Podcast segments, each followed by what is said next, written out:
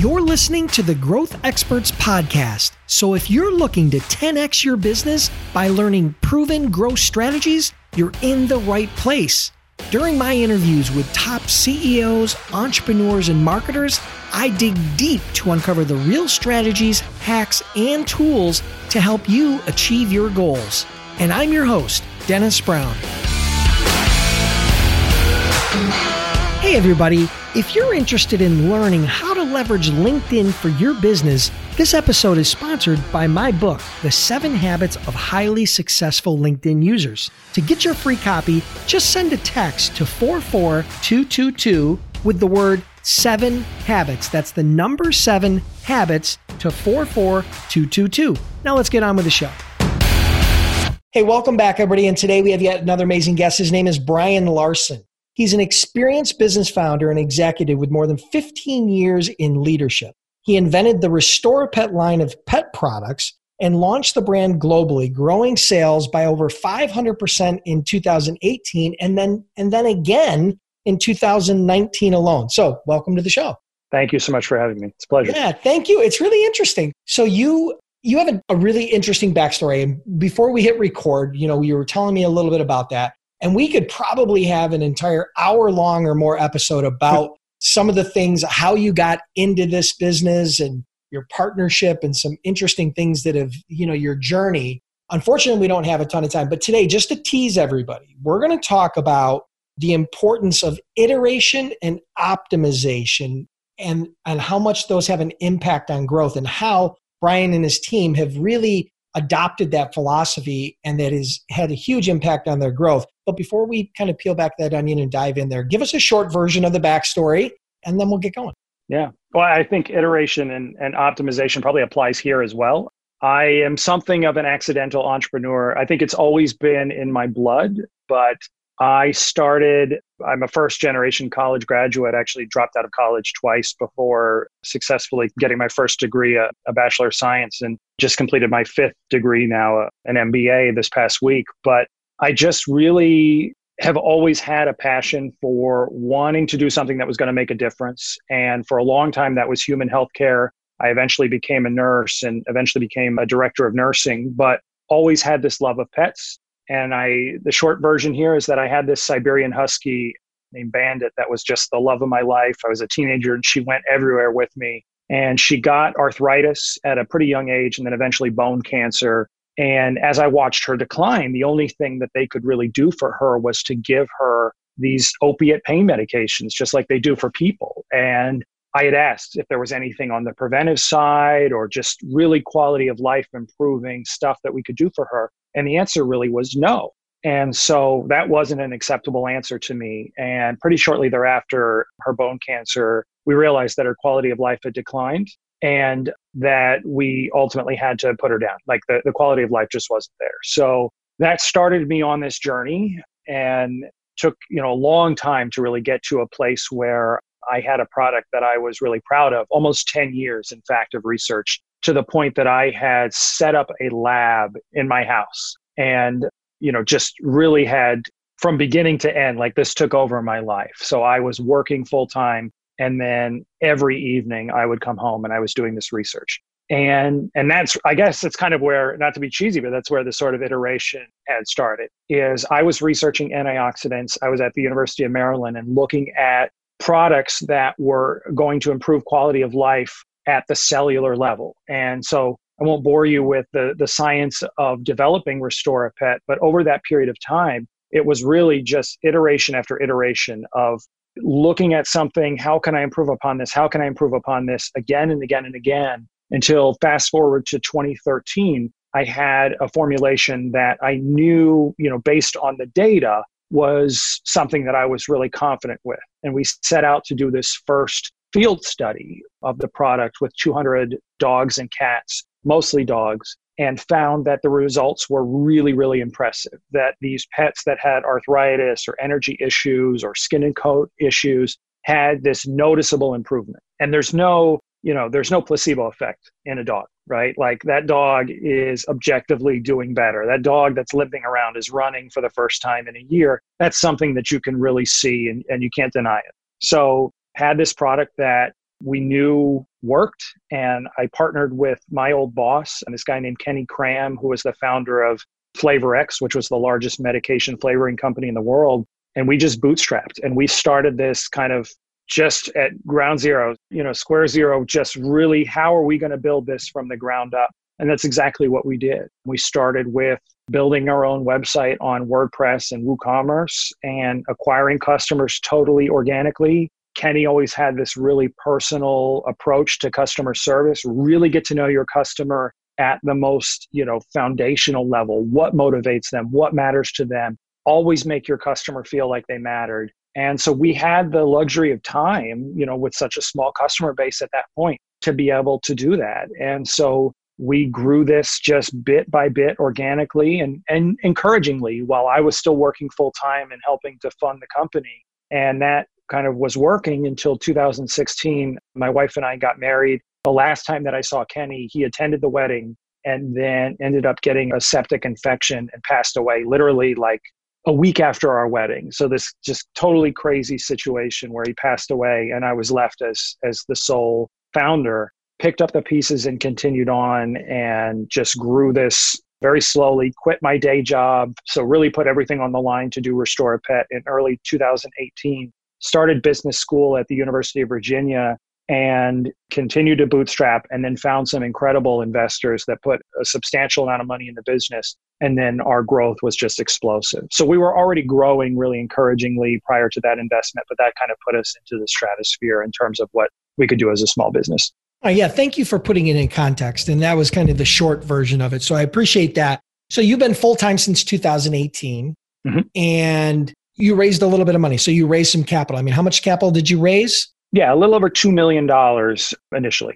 Okay, so still a fairly small amount of capital in the big scheme of things, but as a as an early round, I mean that's very interesting. Do you have plans to raise additional rounds, or are you really more focused? Yeah, we on- have a really interesting structure. So basically we are guaranteed additional capital based on performance targets that we've hit consistently since that investment but we have no debt we have no plans to take on any debt i've got very very well capitalized investors so well heeled people that are you know really just looking for the signs and signals that this business is going in the right direction and capital is not an issue for us which has been great Perfect. All right. So in the last couple of years, you've you've seen a lot of growth. So can you give us a sense of size or scale to the audience to give them an idea or some sort of framework on on how much progress you've been able to make since going full time? Yeah, I mean, we went from you know two and a half years ago, seventy five thousand dollars in sales to about four hundred grand in sales to two million dollars in sales in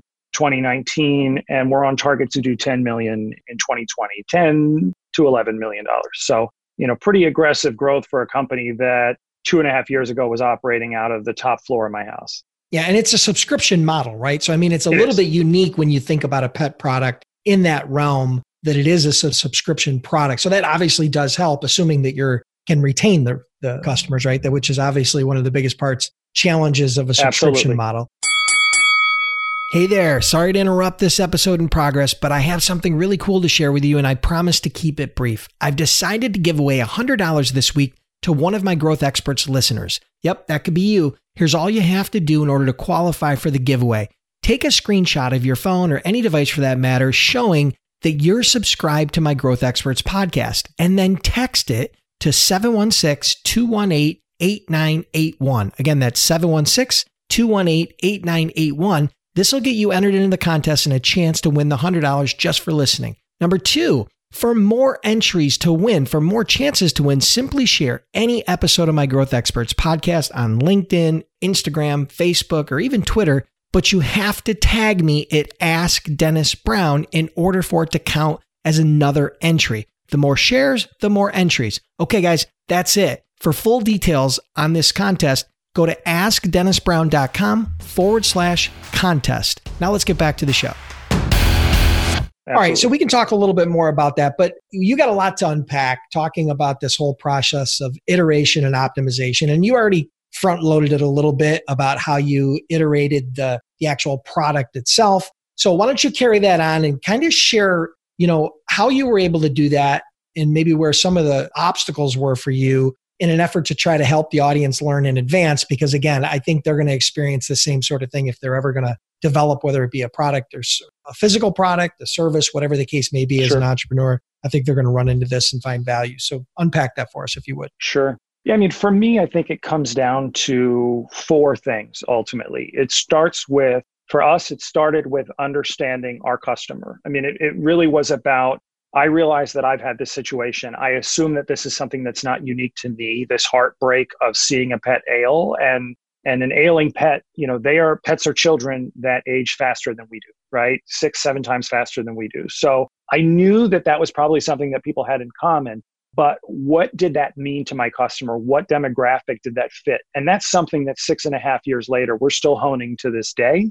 And I think it's important to always learn but that was kind of priority number one. What was my customer's persona? And though that has evolved over time, and as we've introduced additional products, for us, you know, we really wanted to get a feel from day one of who we were appealing to because we knew whether it was organic or paid ads, we needed a voice as a company, we needed a voice that was going to appeal to our target demographic. And when you're doing this organically, you really better be appealing to and speaking in the voice of the customer that matters to you. So this is cheesy and this is totally like an internal thing, but we initially called it Restore Rhonda. We knew that the primary customer base that we were appealing to was going to be female. That was going to be the, the person that was buying the products for the household. We knew that, you know, she was probably going to be 35 to 54, you know, all of these kinds of things. So we figured out some of these kind of core demographics of our customer. When we didn't have the money really to spend on ads, we tried to speak to the customer from that voice and really kind of understand in speaking to people that fit that demographic how we could talk to a customer in a way that was going to appeal to her and you know i say that as generically as i can. As we got to paid ads understanding that customer kind of helped us to build audiences. You know you actually are having to select. You, you don't want to even though 70% of households own pets and that's great from a marketing standpoint you want to be able to hone in on specific audiences at a very technical level that are going to be more likely to purchase your offer. And you want to do that in a manner that the you know the cpm the cpa the cost to acquire a customer is obviously going to be as low as possible and have the highest ltv you want a customer that you can acquire cheap that's going to stay on long term. I can get sales all day for my company for 10 20 30 40 dollars cost per acquisition that are people that may drop off right away because they're just bargain hunters. And we'll talk about that in a few minutes. But those kinds of customers are not valuable to me. A customer that really understands my next point, which is the value proposition, which we've had to iterate on and you know really kind of work on over time, that customer is going to be tremendously, tremendously valuable. So for us, the value proposition as a quality for the brand was really kind of getting down to three pieces. We knew that this product, first and foremost, was going to go head to head against joint supplements, right? There's Cosequin. There's a lot of these products that millions of people use that are owned by companies like Bayer, you know, huge companies that we were effectively going head to head against. So joint supplements, glucosamine, chondroitin, these kinds of things that a lot of people have probably heard of. Our value proposition was, yeah, we do that, but we also do skin and coat health. We also do energy because we're a product that's going down to the cellular level and getting into the cell we're not just lubricating the joint, we're affecting the whole body. So we were this, yes, we're a joint, you know, joint health supplement. Yes, we're something that targets some of the aging type symptoms of older dogs, but we're also maintaining wellness in younger pets. And so our value proposition was that we are like we're your partner for health along the lifespan. I mean, that's kind of what we were trying to be as a brand. And it's hard. I mean, we had to learn over time that it's difficult when you are trying to be everything to everyone. And I think that kind of gets me to my third point, which was how do we iterate and optimize our creative? And our creatives, both organically, when we were just had this organic social media presence, as well as our creatives in terms of our paid ads, we started out with the low hanging fruit, which was let's show before and after videos of actual pets that have used the product. Like for us, there was real value in I'm just going to win you over by overwhelming you with the evidence. Here's a before video, here's an after video. But that really is like, for lack of a better term, that's sort of the crack cocaine of the advertising world. When you can show Facebook let you do that because they don't let you do that with a lot of with humans. You had to be careful about how like you made claims about it, but yes, they totally let us do that. They totally let us do that, and they let competitors do that too. Which is part of the problem is like we're going head to head against people that are also showing before and afters. We never any BS in what we did. We literally would, hey, you know, take a before video and send it to us and try the product. We want you to see for yourself. So we were always encouraging customers to build the creatives for us. But there is something to be said for, you know, that before and after and how challenging it can be because that totally ignores the other two pieces of our value proposition, which was that we were also helping with skin and coat. We were also helping with energy. We were also helping with, you know, ocular health. But those things aren't as sexy as your dog's running for the first time in two years. But we found that those customers also were prone to, oh, I gave it for a month, my dog must be cured, and now I'm going to stop taking it. So that's where, like, you know, iterating for us there became we've got to start explaining to the customer from beginning to end why this is a long term supplement. We need people to understand that Restore Pet is not a quick fix. And it's not. It's you will see results within 30 days, but you've got to give this product long term.